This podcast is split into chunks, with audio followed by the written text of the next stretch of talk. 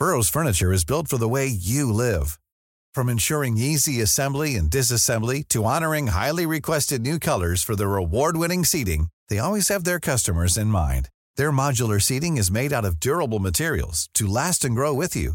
And with Burrow, you always get fast, free shipping. Get up to 60% off during Burrow's Memorial Day sale at burrow.com slash ACAST. That's burrow.com slash ACAST. burrow.com slash ACAST. Mom deserves the best, and there's no better place to shop for Mother's Day than Whole Foods Market. They're your destination for unbeatable savings, from premium gifts to show-stopping flowers and irresistible desserts. Start by saving 33% with Prime on all body care and candles. Then get a 15-stem bunch of tulips for just $9.99 each with Prime. Round out Mom's menu with festive rosé, irresistible berry chantilly cake, and more special treats. Come celebrate Mother's Day at Whole Foods Market. Hey, I'm Ryan Reynolds. Recently, I asked Mint Mobile's legal team if big wireless companies are allowed to raise prices due to inflation. They said yes. And then when I asked if raising prices technically violates those onerous two year contracts, they said, What the f are you talking about, you insane Hollywood ass? F- So to recap, we're cutting the price of Mint Unlimited from $30 a month to just $15 a month. Give it a try at mintmobile.com slash switch. $45 upfront for three months plus taxes and fees. Promo rate for new customers for limited time. Unlimited more than 40 gigabytes per month. Slows. Full terms at mintmobile.com. Do you like the show and you want to help support us? Do you want extra episodes every month? Do you want ad-free versions of the show? Then you should sign up over at patreon.com slash nerdcaveretro and you'll get your very own RSS feed to put into whatever your podcatcher of choice is. And you'll be first in line for all extra content. So head on over and become a Patreon supporter of this very show.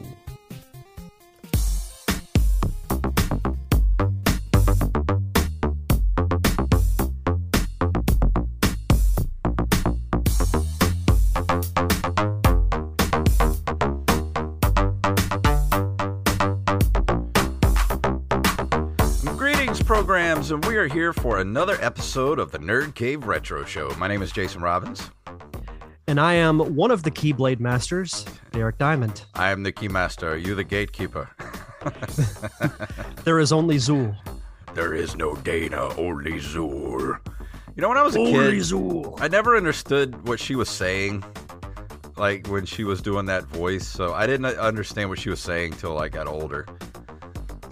Yeah, a lot of that movie flew over my head when I was younger because I, I watched it for the first time. I want to say I was, I mean, I wasn't like a little kid. I was maybe like 12, 13 when I saw it for the first time. Yeah. So, like, some of it still flew over my head. Now it's like, it's- I appreciate it so much more that I've gotten older. Yeah, I didn't put it in the news, but they have a new Ghostbusters game coming out soon too. This is going to be uh, kind of like the Friday the Thirteenth, the game that came out a few years ago. We're all going to get sucked into that. You know, we are. We're all going to be playing it. What's going to happen is I'm going to be the one to try and fight it, but I know it's going to be a losing battle. Dude, it's going to be some fun game nights around here. We're going to be Oh, uh, kick up game nights again. I'm pretty sure our Discord would be ready for that. Oh, I think they would love it. It looks pretty cool though. Yeah. But uh, we got a few news stories to, to get to this evening. You ready to just jump right in? Let's do it.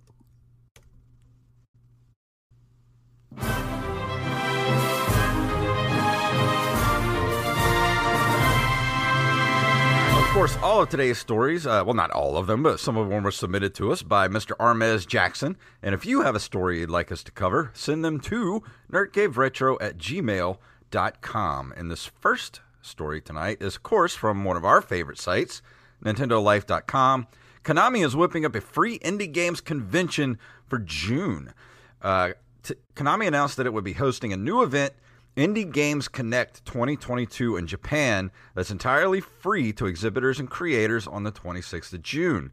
One of the biggest barriers for entry for fledgling developers and for attendees is the price of these events, so it's a fantastic idea for Konami to waive admission fees for this event, which will be held at the Konami Creative Center in Ginza, Tokyo. Uh, here's a summary of the event, courtesy of Gematsu. Indie Games Exhibition, a place for creators who want as many users as possible to enjoy the games they ported their ideas into, um, game development consultation for exhibitors, and Game Developers Seminar, a discussion about the future of independent games and creators, hosted by Sony Interactive Entertainment Indies initiative head Shuhei Yoshida. Um, if you're a indie game developer, this might be a pretty cool thing to attend if you can get to Japan. And this kind of makes me excited that Konami might be actually dipping their toes back into actually making video games. Well, I think just, you know, as I'm sure you can relate to as an independent creator of an entertainment medium, mm-hmm. costs can get very, they can pile up very, very high. So I think the fact that they're waiving fees to me is amazing. I wish that other mediums like film festivals mm-hmm. would do this as well. So th- this makes me really excited. Like it makes me happy for all the, the indie developers who will be able to attend this that won't have to worry about costs as much. Maybe there will be some indie developers and uh, welcome Touch Biloxi to the chat room. Uh, it, maybe some indie developers who want to do you know some Castlevania stuff. Maybe uh, oh, I don't know what are some other Konami games that uh, you know uh, like Contra. Maybe mm-hmm. Working on some stuff that they want Konami to to take a look at. Maybe dip their toes back into you know those type of things. So Fingers are crossed. Fingers crossed. But that that makes me really excited for the the actual developers. Yeah. Our next story comes to us from NintendoEverything.com. Uh, whoever came up with this must have gotten into my mind because this is amazing. WrestleQuest, a wrestling RPG announced for the Switch.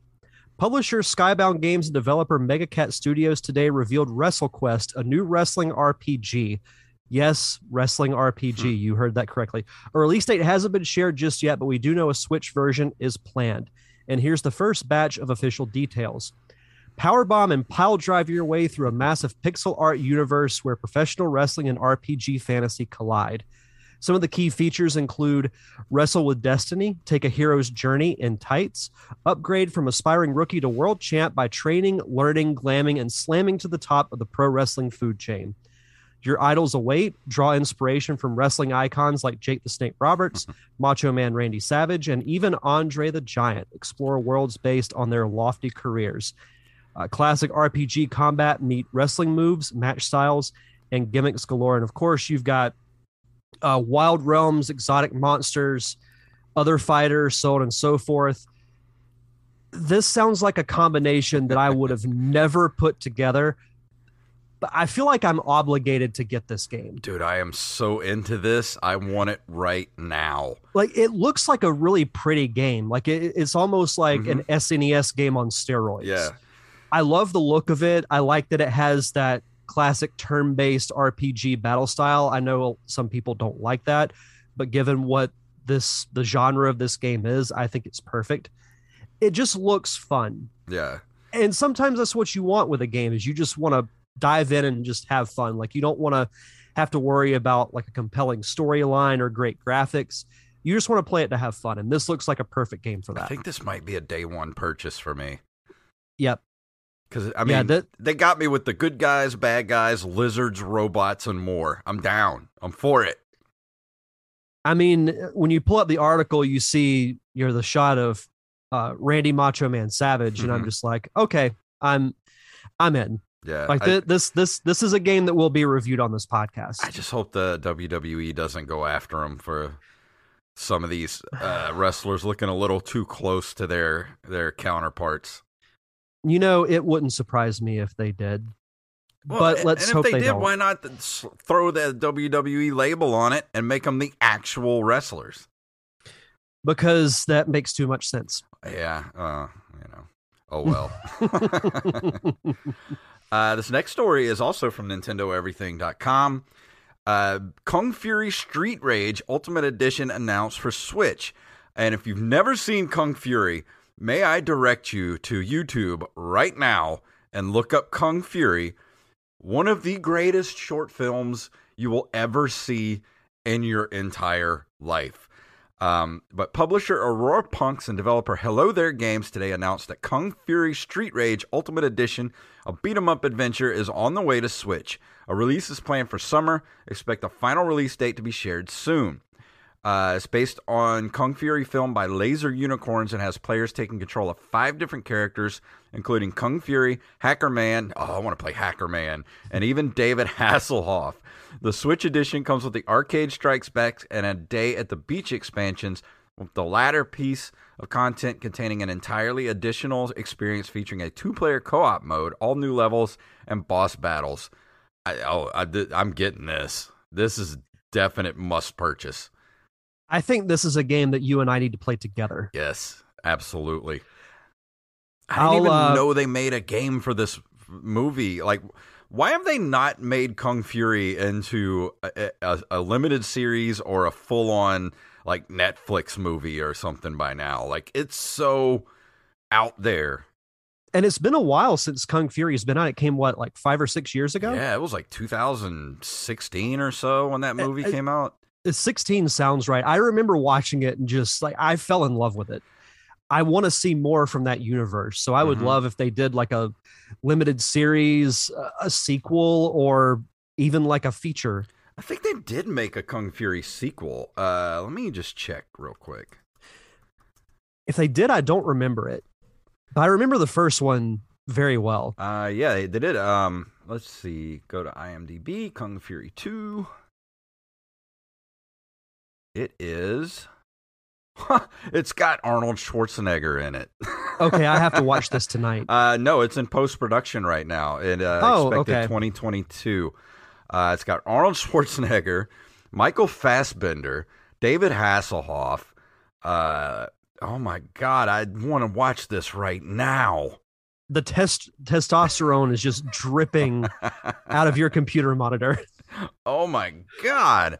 I, I remember they were talking about a sequel to it, but uh, I'd I hadn't heard anything about it for a while. But it's uh, it's in post production right now. And go to uh, IMDb and look at the movie poster, and it's just Arnold Schwarzenegger sitting uh, behind the president's desk with his feet up and a big fat cigar. Uh, uh, As Arnold does. and I'm just like, I want this now. I want it now. I want it now. Now, Give it to me now. But yeah, we've got to get this game, and I, I we should play this together. Like I think it would be a lot of fun. Absolutely. I don't know if I'd want to be Hasselhoff or if I, I want to be the Triceracop. yeah. I gotta be Hacker Man though, dude. Hacker Man Yeah. is awesome. I just remember seeing this giant Triceratops head in a police uniform. I'm like, what the hell am I Uh, watching? It's so out there. It's it. Yeah. I can't. If you've never seen Kung Fury, you can't. I can't, it can't be explained. You have to watch it, and it's only a short film. It's only like fifteen or twenty minutes long, but it is so batshit crazy. Like you just have to experience it. It, it can't be explained. It can only be experienced. Yeah, exactly. It, it's uh, that's exactly it.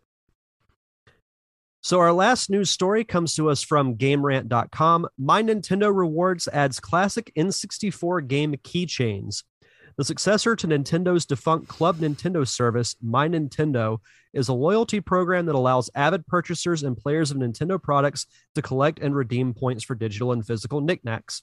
While the service has traditionally focused on digital goodies, Nintendo saw fit to introduce small physical rewards in 2020, abruptly discontinuing them in 2021. However, as of March 2022, a number of physical prizes returned to the My Nintendo site. They're now offering a collection of four Nintendo 64 themed keychains, which depict the rectangular boxes in which the games originally came packaged, which includes Mario Kart 64, Star Fox 64, Super Mario 64, and The Legend of Zelda Ocarina of Time. I'm surprised these aren't sold in stores. Yeah. Well, you have to have there. Uh, let's see. Fans will have to accumulate a total of one thousand platinum coins in order to uh, secure. Complete the set of four. yeah, to complete the set of four. Like it take. You know how long it takes to get a thousand platinum coins for the Nintendo eShop. I'll be at retirement age by the time I do that. Like, why not just give me the ability to just order these, Nintendo? like I would buy one. Like I'd buy the Ocarina of Time one. And heck, I'd probably buy all four of them. Yeah. Actually, I mean they, they wouldn't be that expensive. They're like ten bucks, maybe for all four. Yeah. You would Yeah. have to buy like a thousand Switch games to get enough uh, um coins to, in order to get these. You would spend enough to where you could buy a thousand keychains. Yeah, exactly. but I mean, at least Nintendo's doing something. You know.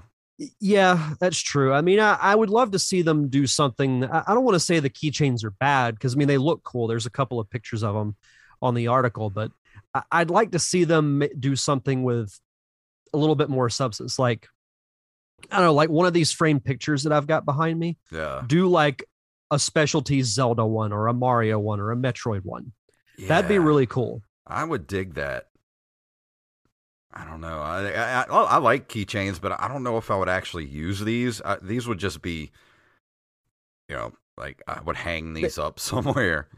Yeah, because uh, I don't know how big they are, but they might be like just big enough to where they'd be an inconvenience to put in your pocket. Yeah, that's what I was thinking. Like I'm not a big keychain person anyway. Like I just have like a basic ring that my keys are on, and that's it. I don't have any kind of like, you know, keychain dongle or anything. So I don't know. I, I probably wouldn't use these.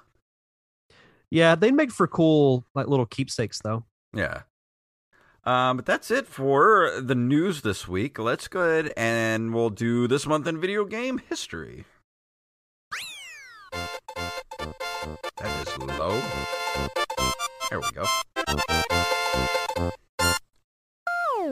On March 15th of 1994, Mega Man 6 is released for the NES in North America, the final installment of the mainline Mega Man games on an 8-bit home console. Yeah, it's crazy. I mean, I know we mentioned it numerous times, but the fact that the NES's lifespan continued years after the Super Nintendo, and with franchises like Mega Man, which you think they would have just moved over to the Super Nintendo, no, they didn't do that until the X series. Yeah.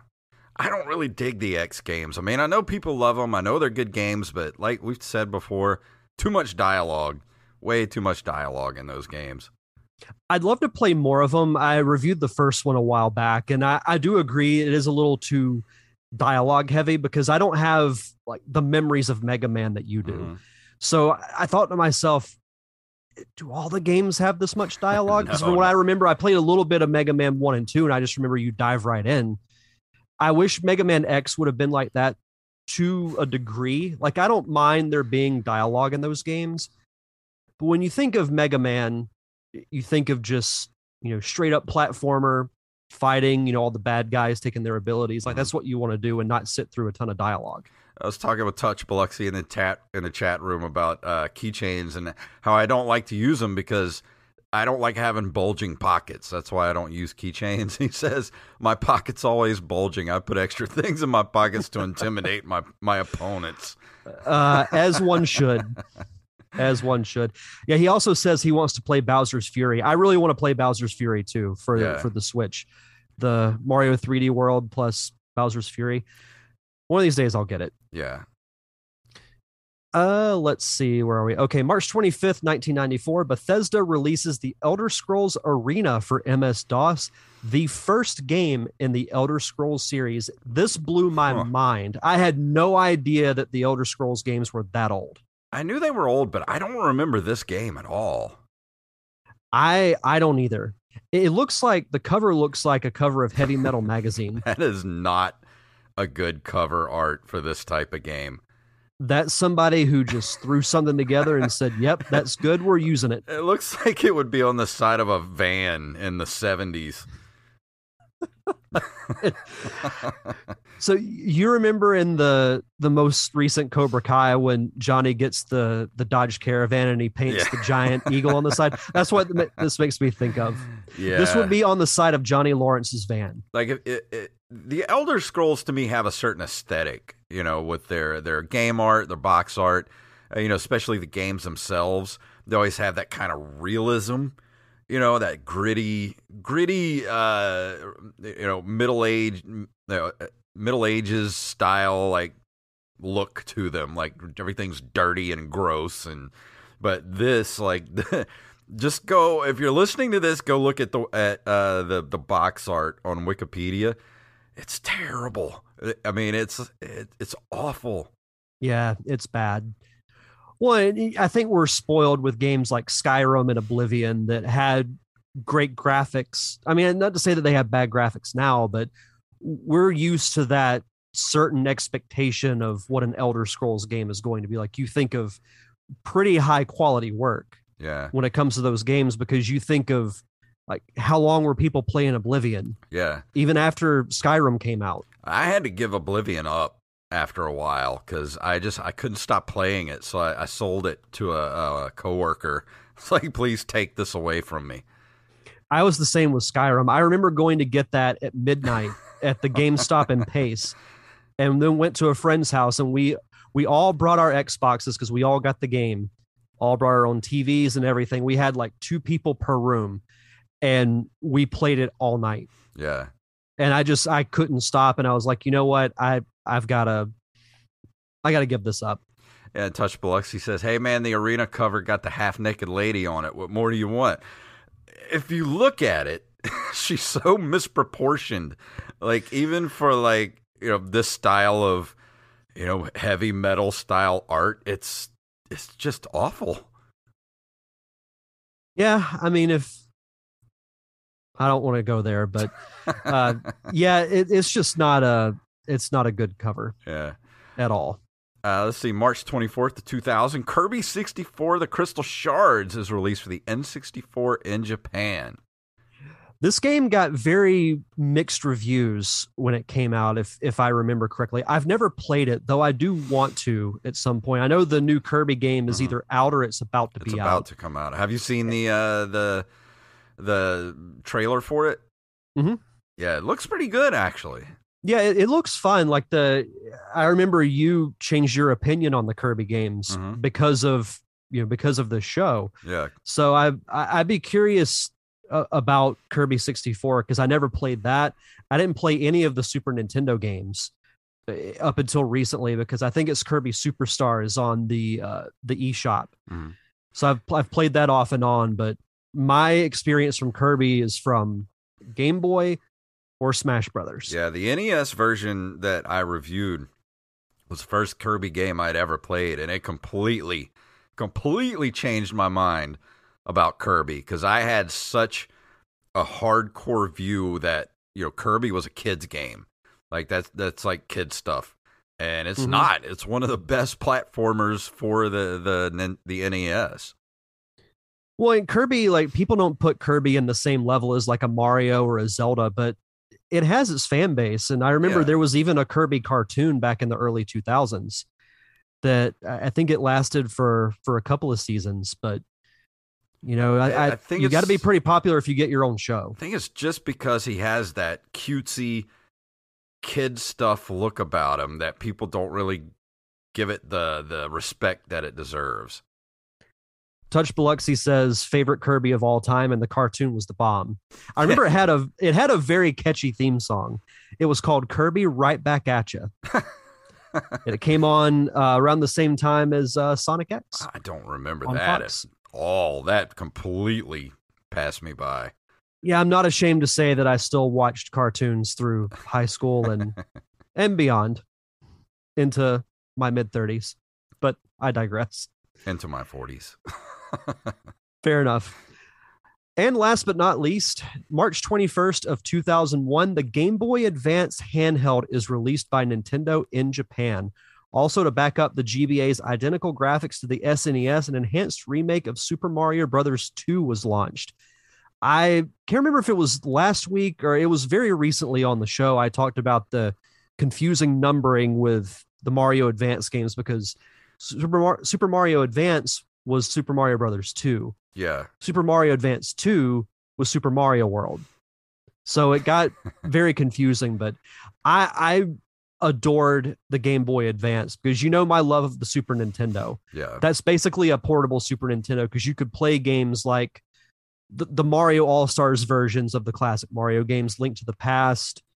Uh, so many great games for the Game Boy Advance. Mhm. Still doesn't get the credit it deserves, I think. Uh, but now we're uh, before we go into the review tonight, Derek has shout outs. Yes, as always, we like to shout out our awesome patrons over at patreon.com slash nerdcaveretro, where we want to shout out Tyler Watson, Axeblade 07, Daniel Salmon, Armez Jackson, Hand Solo, Carlos Longoria, aka Rampage, Rampage. Staff Sergeant Sketch, Gus and Penny, Matthew Salmon, Joey Image, Ron Johnson, Mixmaster, Mike Eveland, Jennifer Eveland, and Mr. Brandon Rutledge. Thank you all so much for your continued contributions and keeping the lights on here at the Nerd Cave Retro Show. And if you're a Patreon subscriber, you get early access to our fun monthly bonus episodes, which usually consist of commentary tracks like the one we did last month, which was a 90s filled nostalgia fest with Batman the Animated Series and Gargoyles. Uh, we'll be recording our bonus show this weekend. Not quite sure what we're going to commentate on just yet, but I, I, I'm sure I speak for you too. I always have fun regardless of what It doesn't commentary matter what do. we do. It's always fun. and it's usually the worst quality of shows or movies is what makes the best like the double dragon commentary track is still one of my favorites just because we shit on that movie so hard yeah. but it was fun I really want to do another episode of Captain N the Game Master. That's one of my votes.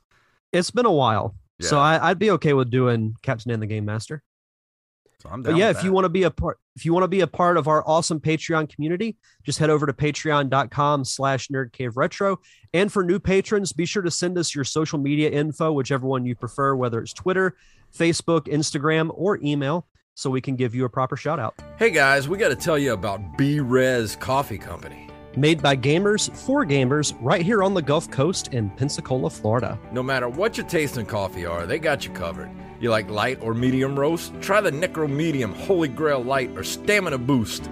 They can even add flavors to your coffee like iCast Fireball, which is a fireball whiskey flavor. If you like darker roasts like I do, then try the Critical Dark or Coup Slayer Mocha Roast or the Gamers on the Edge Esports Roast. They even have holiday inspired roasts like Fall Spice, Sweet Tooth, or the Muffin Man. Do you know the Muffin Man? Can't decide what you want for those all night gaming sessions? Then try one of their specialty sample packs. All roasts are made with fair trade Colombian beans. So stop buying all that crappy coffee from the grocery store and head over to brezcoffeeco.com and use our code NCR for 10% off of your order. And tonight we'll be talking about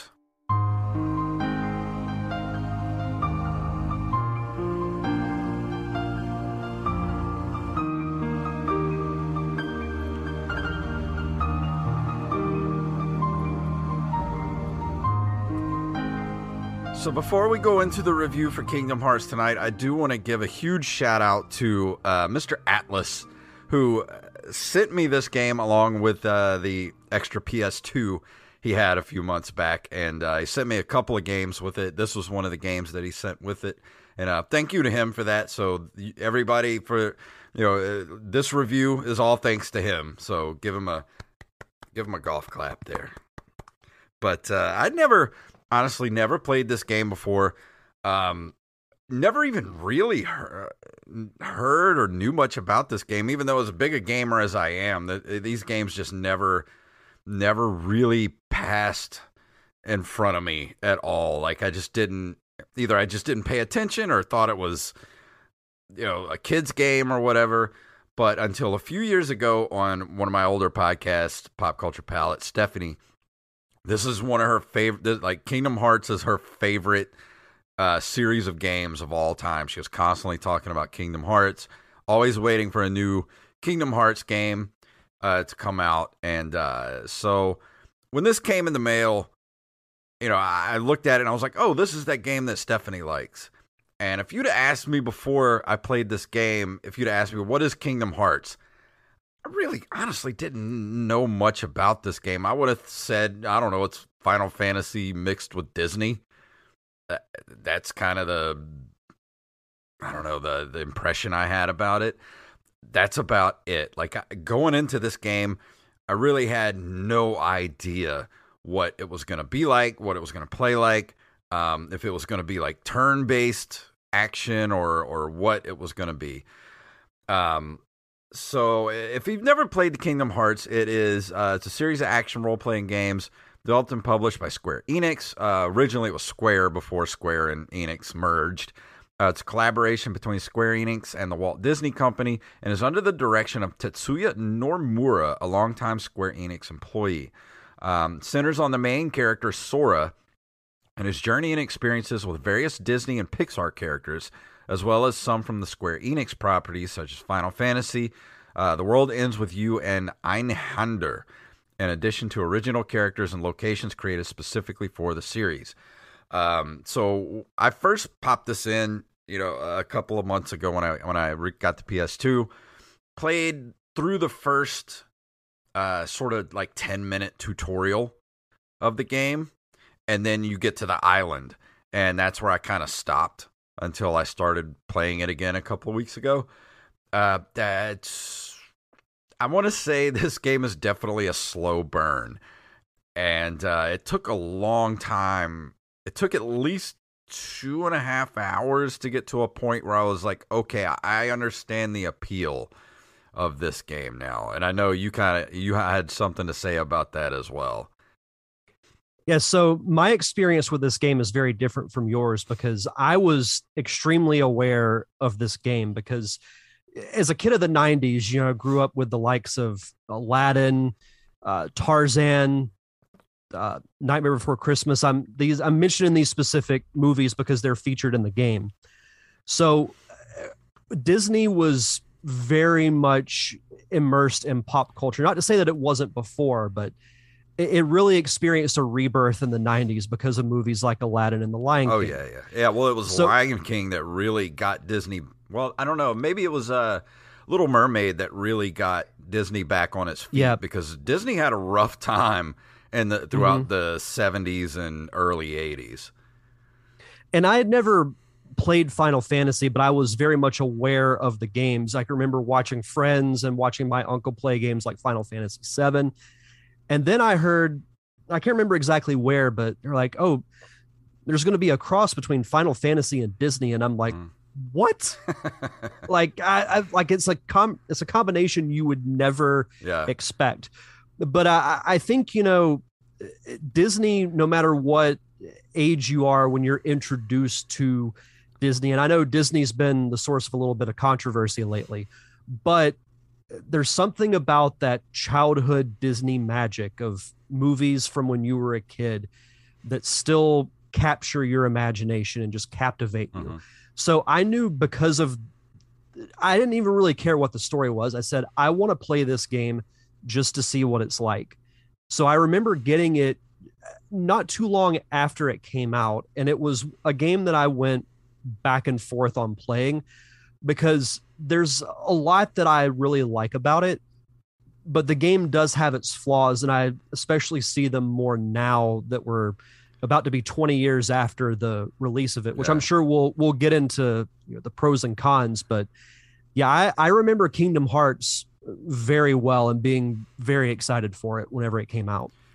Yeah, I you know getting into the game, you know the first I'd say probably hour and a half, two hours of the game, you're on an island and you're just kind of doing little, little little chores, little chores and things like that. And I was like, what is this? Like I, I was very, very skeptical of the first couple of hours of this game.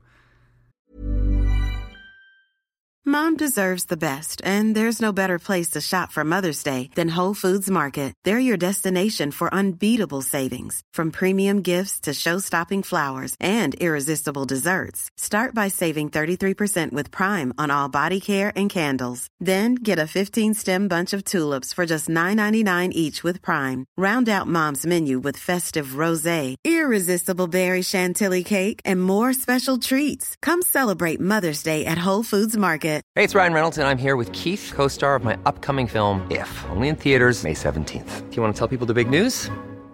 All right, I'll do it. Sign up now and you'll get unlimited for $15 a month in six months of Paramount Plus Essential Plan on us. Mintmobile.com slash switch. Upfront payment of $45 equivalent to $15 per month. Unlimited over 40 gigabytes per month. Face lower speeds. Videos at 480p. Active Mint customers by 531.24 get six months of Paramount Plus Essential Plan. Auto renews after six months. Offer ends May 31st, 2024. Separate Paramount Plus registration required. Terms and conditions apply if rated PG.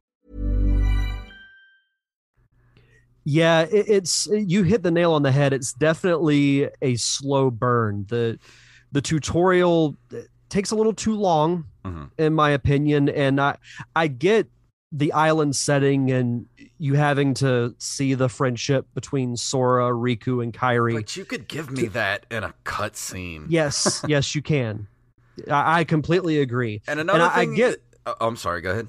No, I was going to say, I get why they do it because of events that happen at the end of the game, Uh-huh. but you go ahead. I, it just the game and this is not really a complaint because I don't need to have my hand held during games but sometimes I need a little direction and I. I feel like a lot of the island part was me just kind of accidentally moving the story forward cuz this game does not hold your hand at all and I just kind of stumbled across where I was supposed to go and what I was supposed to do. And I feel like if I had been given a little direction or a little push, I would have gotten through it a lot faster.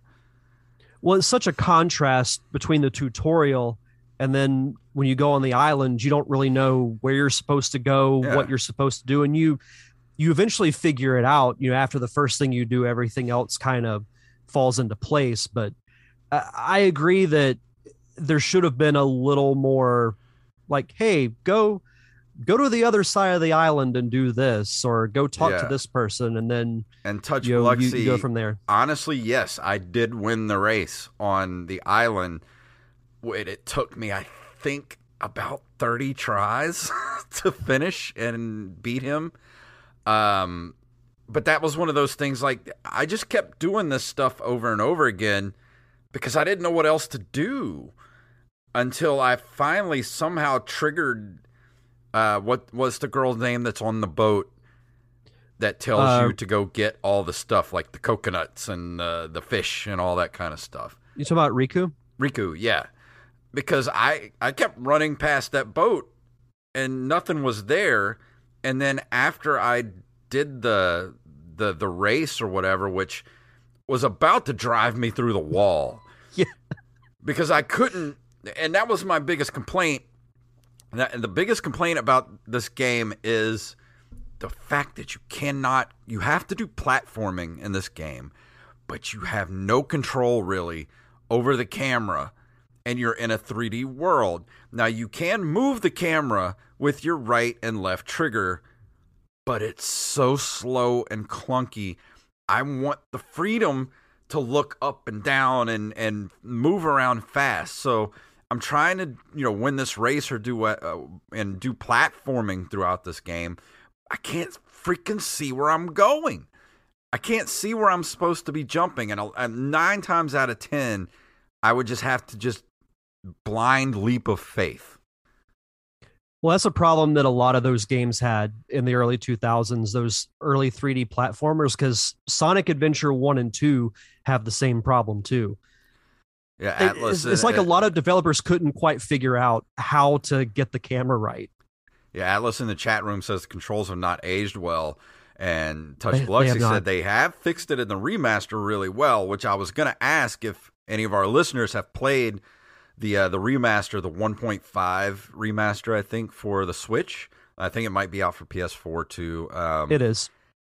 did they fix the, the camera because I was fighting that camera the whole time because you're I'm trying to move the camera and it only moves you know left or right around your character but when I'm like on a platform and you know enemies are popping up and I'm fighting them and I'm falling off of ledges and I'm trying to move the camera around like I, I can't it was it makes me want to bite the controller in half because it's so slow and clunky. I just they have to fixed that. My biggest complaints of this game, because I, I think I played it maybe like two years ago, the camera, as you mentioned, the combat has not aged very well. Like that, I don't like the it's just targeting a- system. It's a It's a mess. masher. It, it it was really hard to like lock onto which character I wanted to fight, especially when you move on after you get past the island. You move on to uh, what was the name of that city? Traverse Town. Traverse Town. You run around there a little bit. You you do uh, you do some quests like uh, you meet up with Don with Donald Duck and Mick and um, Goofy. Goofy. Who they they've had their own kind of side story going on at the same time as you during cutscenes and things of that nature.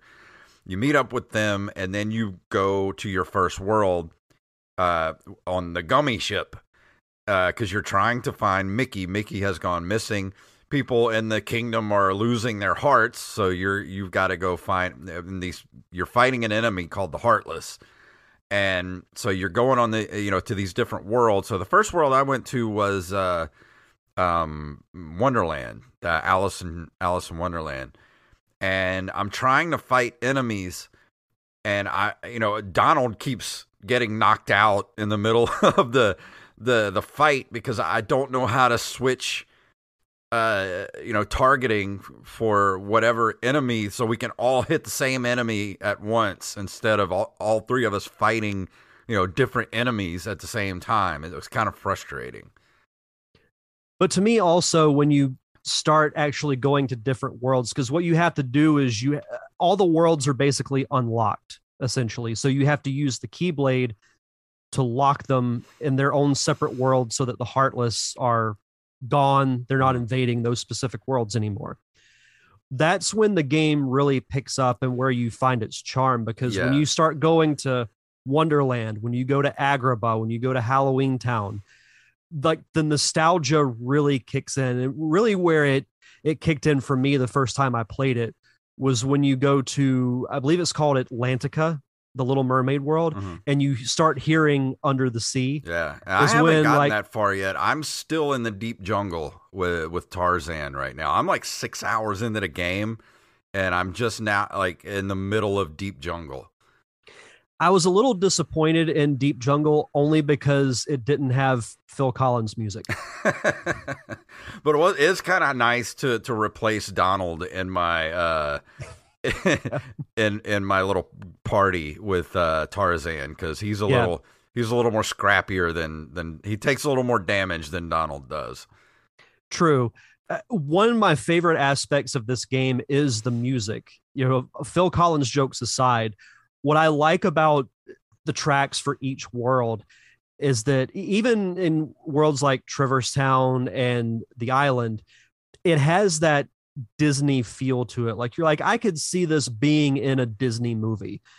Some of it, yeah, is you know redone versions of classic Disney songs, but I still think the overall soundtrack is a very nice mix of you know RPG, Final Fantasy esque type music mixed in with a Disney feel. Yeah, I really like the music for this game. I, I found it getting stuck in my head actually uh, over the, the last week. And yes, Tuxbull, actually, I know I'm doing the episode and I'm not even past the first three worlds, but we already had the episode scheduled and I was playing it as fast as I could. So, but I enjoyed it though. I really did. I understand the charm of the game. I really want to keep going, but I'm also at a point where I don't not sure if I want to keep going on the PS2 because I'm not enjoying the controls. So if they do fix that in the 1.5 version, I would rather purchase and play that on my Switch, honestly. Well, isn't the the Switch version that's only in the cloud though? Um, what do you mean? I- So like you I think you have to be connected to the internet to play it. really? I didn't know that. We we talked about it a few weeks ago. I want to say it's in the cloud. I, I'll look it up real quick to to confirm, but I, believe it's available for the PS4 as well. Yeah, I could get it for the PS4 or or the Switch. Uh, honestly, doesn't matter which one. I'm. It'd probably be better on the PS4, um, as far as uh, you know, uh, graphics and stuff like that. Um, but yeah, it, I think I'm at a point in the game where I really didn't want to go much further because if they have fixed that with uh, with the with the controls, I'd much rather play it on PS4. I think I would I think I would enjoy it a lot more because I feel like the game is so immersive and I love the world that it's creating. And I'm a huge fan like Alice in Wonderland is still one of my favorite um Disney, Disney movies, movies? of all time and just getting to that world first and and experiencing that like that was such a nostalgia trip for me. I and everybody was like, "Oh man, that first world sucks." Like I really enjoyed it. Like it was really good. Um That's how I was with going to Agrabah because Aladdin's like how you feel about Alice in Wonderland is how I feel about Aladdin. So just being in Agrabah, seeing the palace, seeing you know Aladdin, all the uh, the Aladdin characters, just it made me feel like a kid again. Yeah. But I, I was really getting a kick out of the, of the game. But the bad thing is those controls just kept kept ripping me out of the experience because it was it's just so unwieldy. And I get it. You know, this was 20 years ago uh, that this game came out, and and we're still in that that that that era of gaming where they hadn't quite figured out that controlling the camera in a 3D world, controlling the camera with your right thumb is just standard. Like that's the only way this works is to be able to control the camera with your right thumb. Because the whole time I'm playing, I keep wanting to use that right thumbstick to move the camera around. And it is confirmed you have to have internet connection to play Kingdom Hearts on the Switch. Yeah, I don't think So, I'm do that. I'll I- just get it for PS4. Yeah, I, I think I'm going to do the same because I, I played uh, the. This comes with 1.5 and 2.5. I never beat the sequel, so I'd love to go back and actually finish that. And I still haven't played the third one. So my birthday is coming up. So if we have any listeners that want to gift it to me on PS4, I, I wouldn't be opposed to that. Um, yeah, but yeah, Uh, Touch Biloxi says the fight with Genie Jafar also bodied me. It, it, it was really surreal fighting those bosses. Like you never think you'd be fighting like Genie Jafar in in a video game.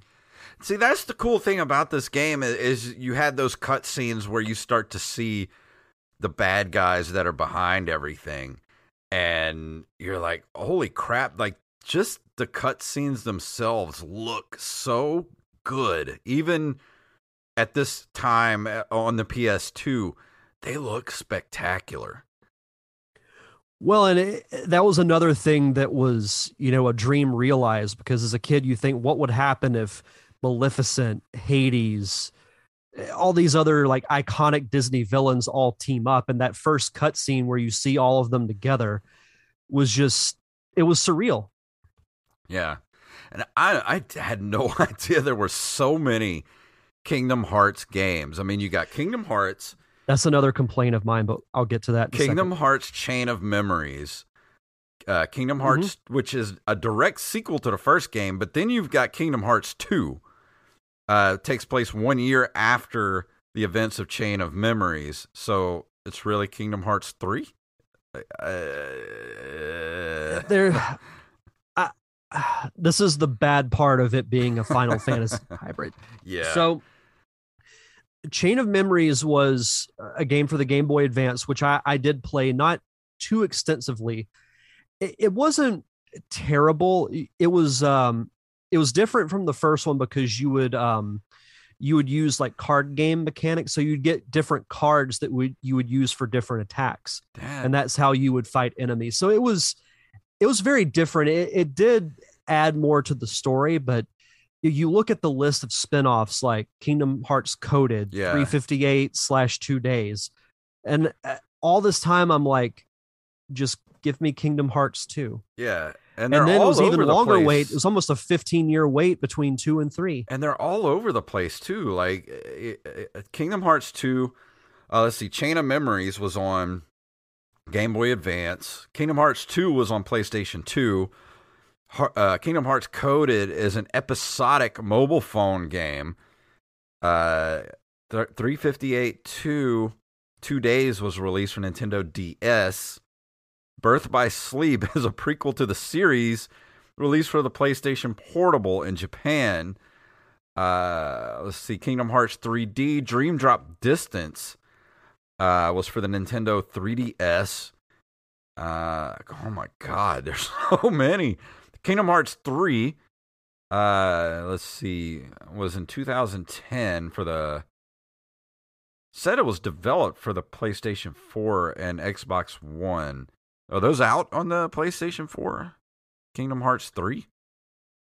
Uh, yes. So yeah, the Kingdom Hearts three didn't come out until 2019. Okay, because it says 2000. Oh wait, uh, it says in September 2010, Tetsuya Nomura stated that his team was too busy with other projects such as Final Fantasy 15 um, to work on Kingdom Hearts 3.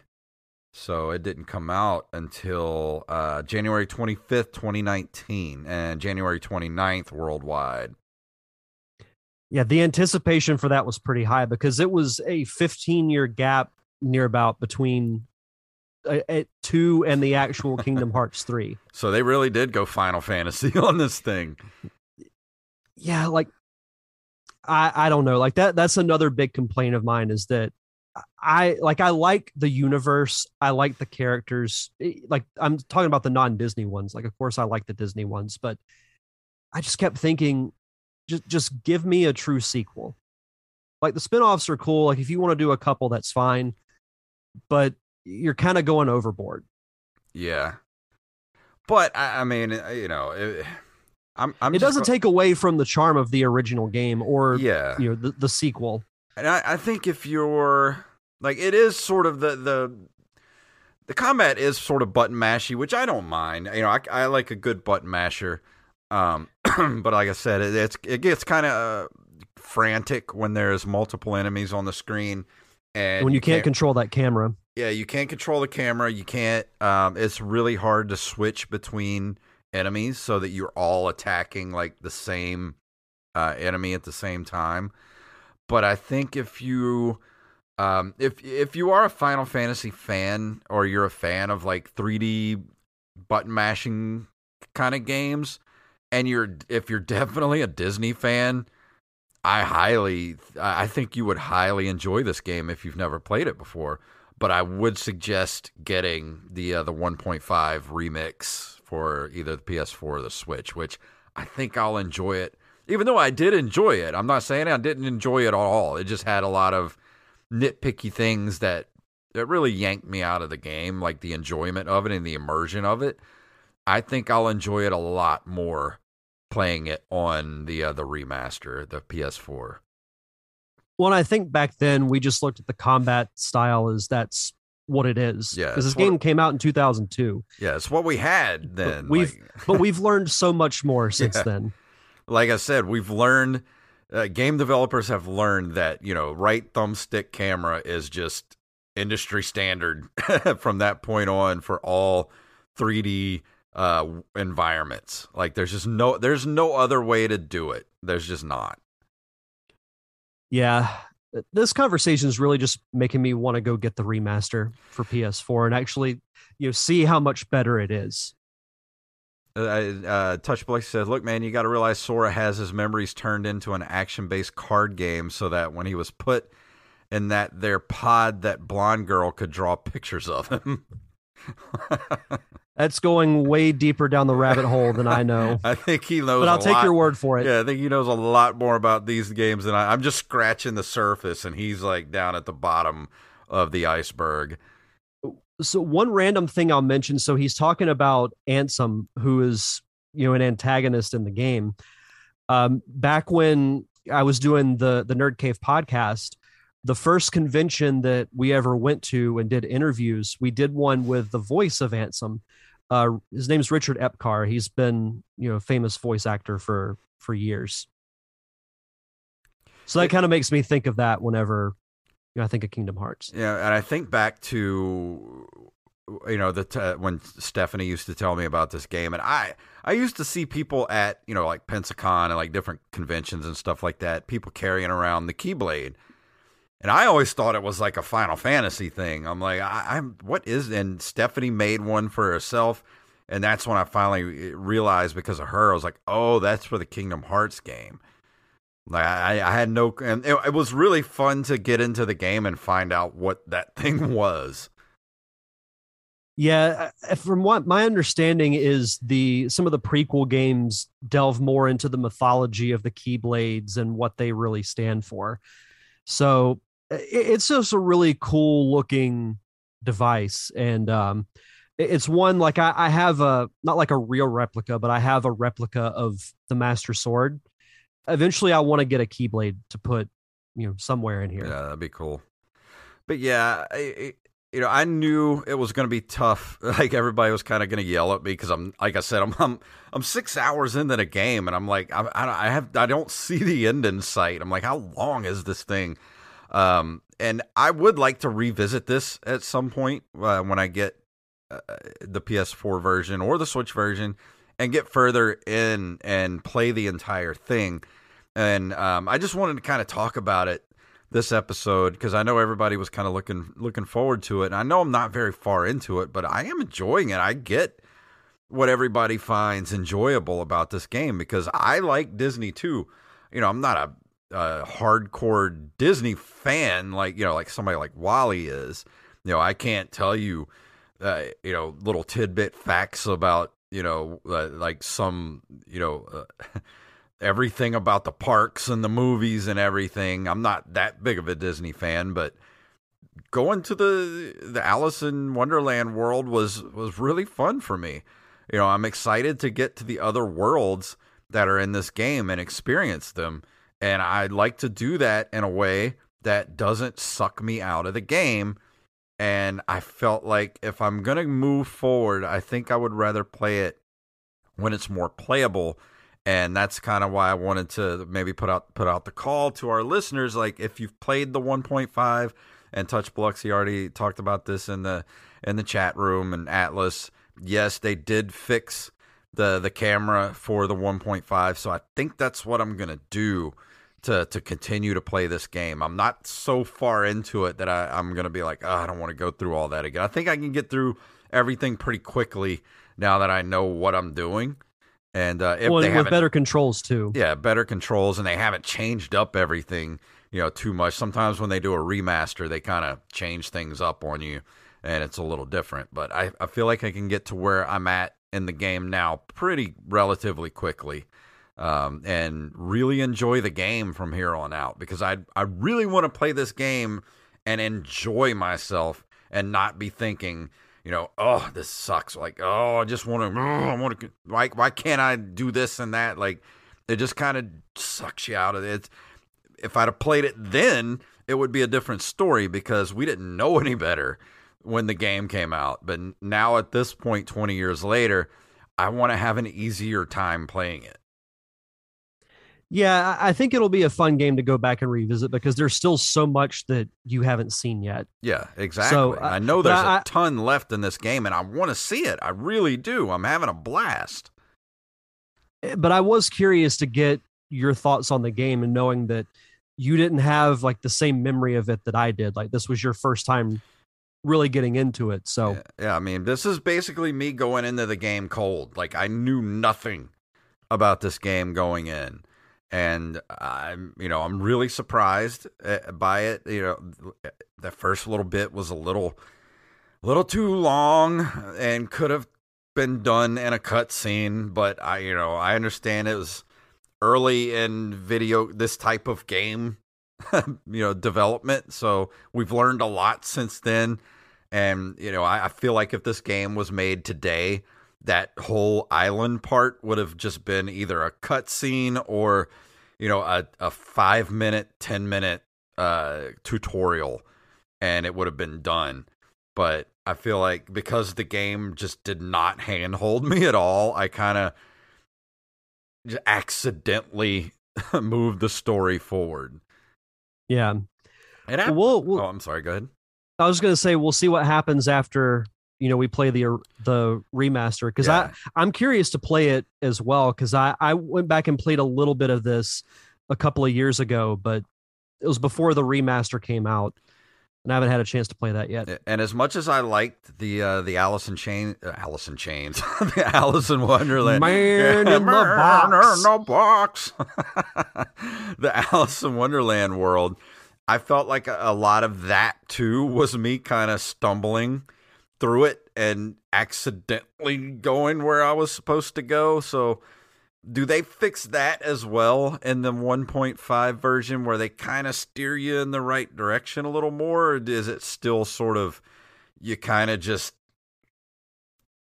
accidentally move the story forward by going into the right room or finding, you know, a a, a place in like a hole in the wall you're supposed to go through. You're just like, yeah, they'll figure it out. Yeah, they'll They're figure smart. it out.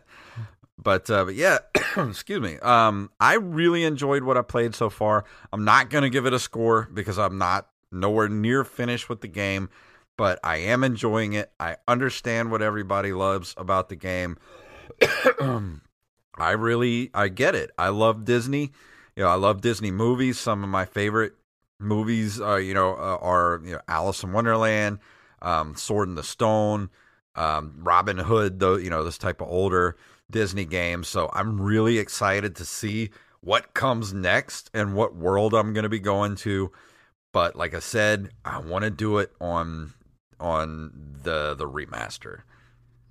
I think that's a very smart plan. And I think if you're a PS2 enthusiast and you know you like that sort of like the playing the original game, you know, original the way it was meant to be played, and you have a PS2, I would recommend getting a copy of it. You know, it's not that expensive. I think you can pick up a copy for like ten bucks these days because it's not, you know, it's not rare by any means. I've I've seen it at uh, the the retro shop we have near me. I think you know copies like maybe ten dollars, eight, nine, ten bucks.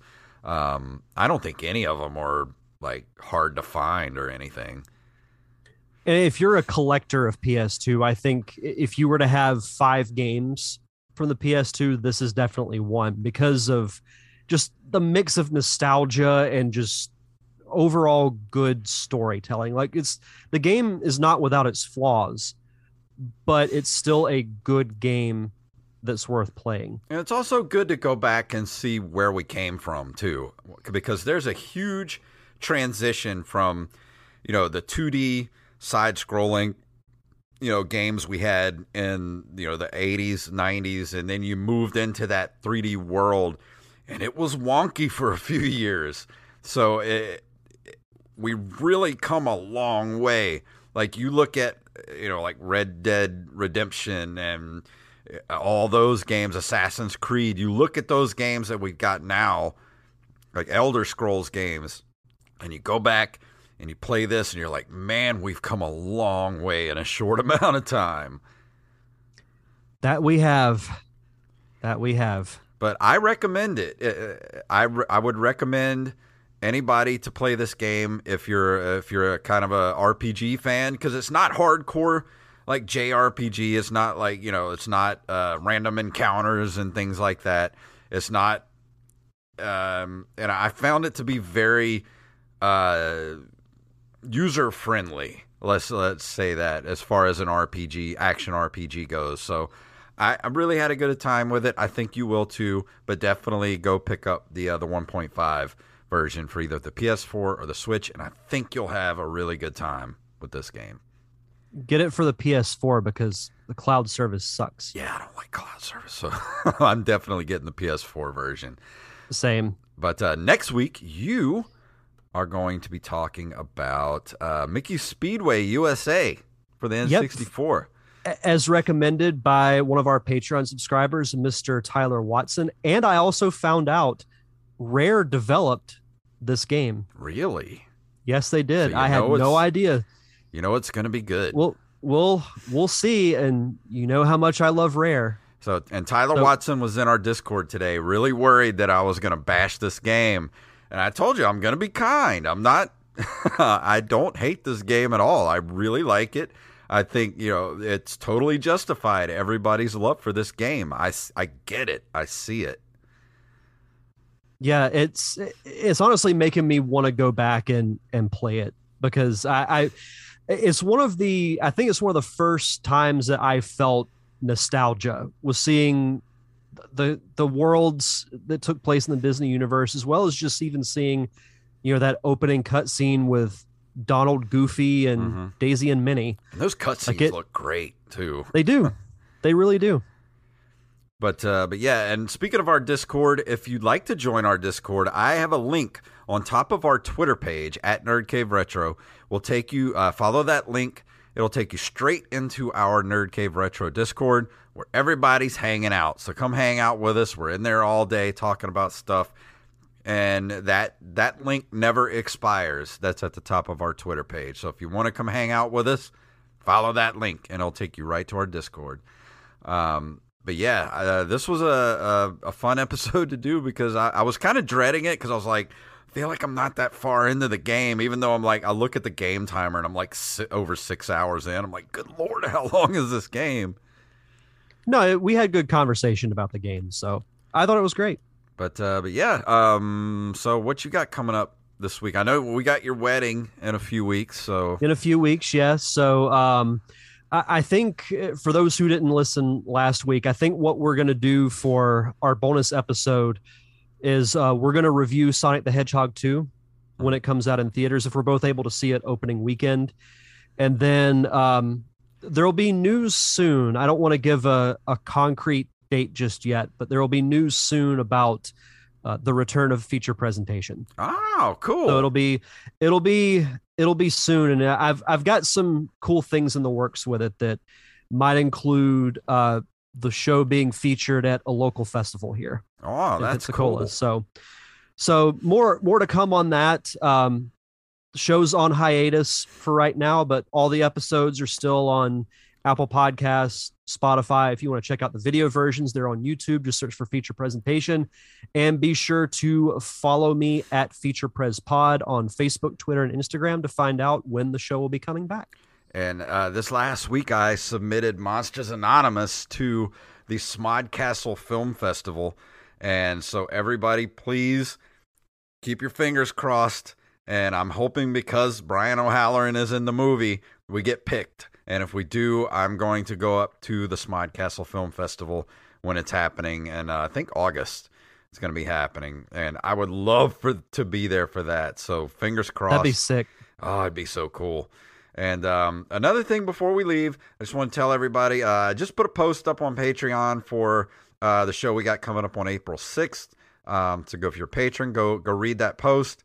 And um, please, everybody, go leave us a review wherever you listen to the show, especially if it's like Apple Podcasts or Spotify, trying to get us back up in those uh, top slots. So if, if you can, just take 30 seconds out of your day to go give us a thumbs up and say, very good show. Uh, or even if you hate us, uh, go on there and say, these guys are idiots. Don't listen to it. But either way, it puts us right up uh, the top of the list of reviews. So if you could do that for us, thank you guys. That would be awesome. So, Derek, is there anything else we need to talk about before we get out of here?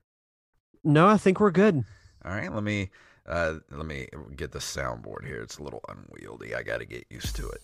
If you would like to email us, you can email us at nerdcaveretro at gmail.com.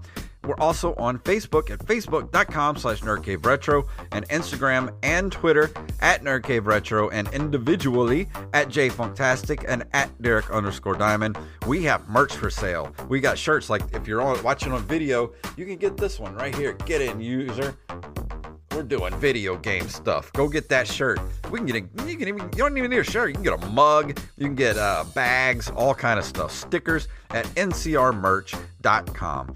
We also have a Patreon, patreon.com slash nerdcaveretro, where as little as a dollar a month gives us uh, keeps the lights on here at the show. And also leave us a review if you would. So Derek, please tell them what it's all about.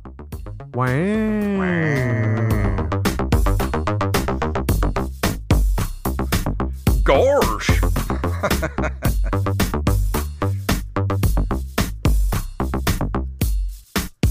Master Blaster runs Bartertown.